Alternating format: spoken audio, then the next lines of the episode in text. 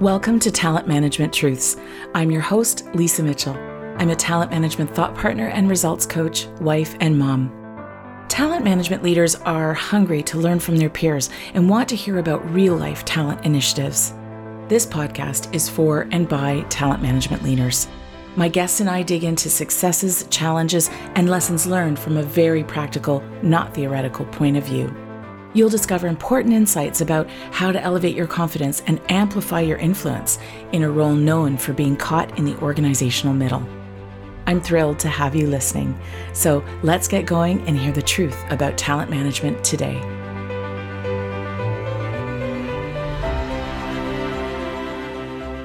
Stuck in the swirl. That was me the other day. I'd allowed the list of tasks I wanted to accomplish to push me into overwhelm and my ornery mood basically brought me to a standstill. I was feeling unmotivated, tired, anxious. Now, luckily, I needed to prepare for the next group call with my talent trust members. It's funny how sometimes when you have to serve and there's a deadline, it can really galvanize you. So, anyways, I had to will my way into getting started, even though I didn't feel like it. And it just so happens that our theme for this month in the group is reflective learning. So, as one does, I sat down to create some key reflection questions that I could offer the group. And all of a sudden it hit me. These are great questions. I need to reflect on my own damn reflection questions. So I moved over to my journal and I spent a whole five minutes answering the questions I'd planned to pose to the group when digging into, you know, the challenges that they may be encountering. So they were questions like, what's the story I'm telling myself right now? And what's actually true? What do I want? What do I need to do next? And after I'd written for a little bit, bingo, instant clarity.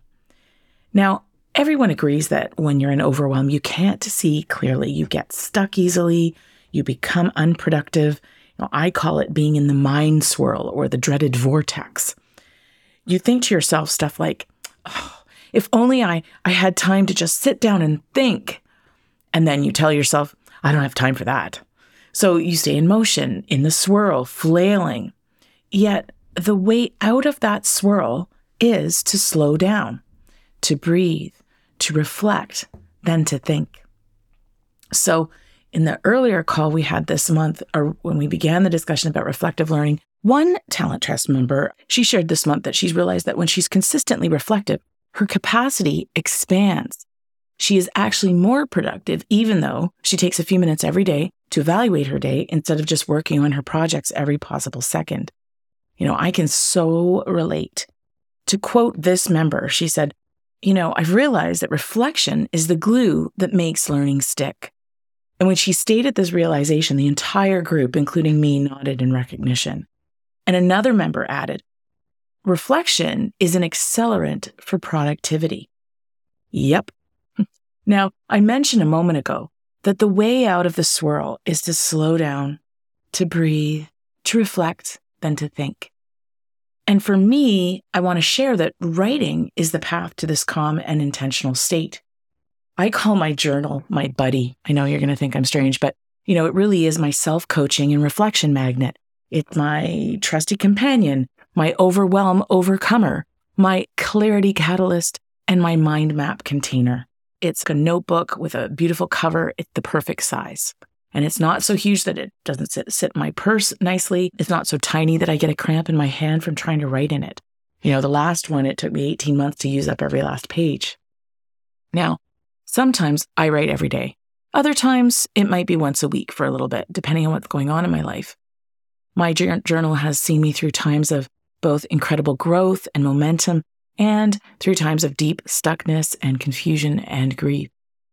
It sounds silly, but I, you know, I think of it as my journal's really been there for me. You know, it's always helping me combat my mouthy inner critic, which we all suffer from.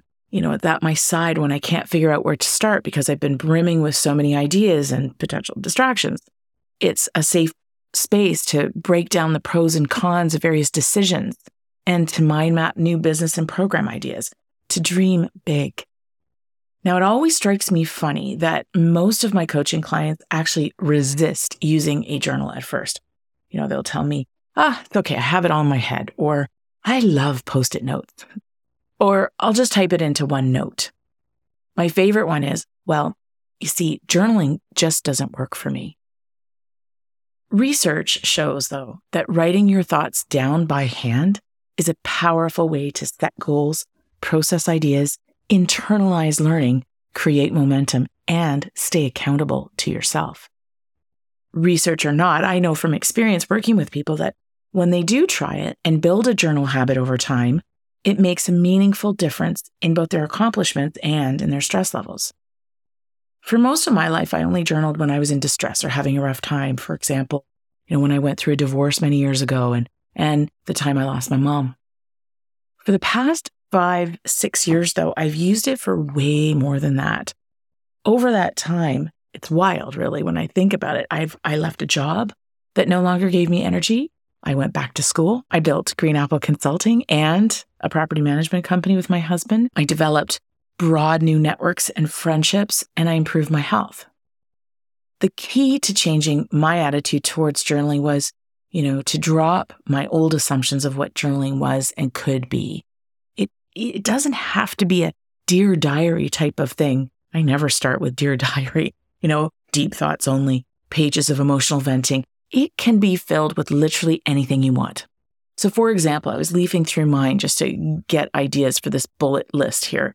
So it could be a letter to yourself, could be a letter to someone else, could be a mind map, pro con decision making tables, vacation ideas, inspirational quotes that you noticed and you know wanted to remember, self coaching questions. You know, why am I so grumpy today? And or what am I looking forward to or feeling grateful for?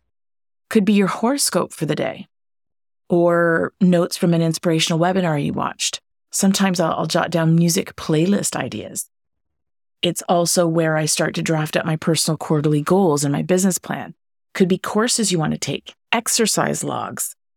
It could even be agenda topics to discuss with your coach or mentor. For instance, I do a weekly review in my journal. Sometimes it's biweekly, but you, know, never longer than that. But it, th- those reflections are based on my daily reflection, which takes me about 30 seconds, on my best results and biggest challenges. I just write those at the bottom of my daily agenda at the end of the day. And, you know, I use those, those weekly reviews to then inform my agenda for, for my biweekly conversations with my coach in terms of what, what do I want to accomplish, what I want to focus on.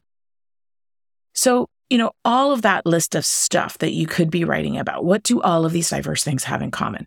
Well, they're reflective. There's really no right or wrong way to journal. And if you don't try it, you're missing out on the benefits of this very cheap and simple but incredibly effective life tool. So, the next time you are overwhelmed and you're telling yourself, I don't have time to step back and reflect, recognize that lie and realize that stepping back to reflect is the only thing you need to make time for right now. And that writing your reflections down is the quickest way to clarity and from there to results. So, this has been me reflecting on reflection and how important it is in my life and in the lives of my clients. I hope it's given you some pause and perhaps some motivation to become more reflective in your day to day, too. Thanks so much for listening.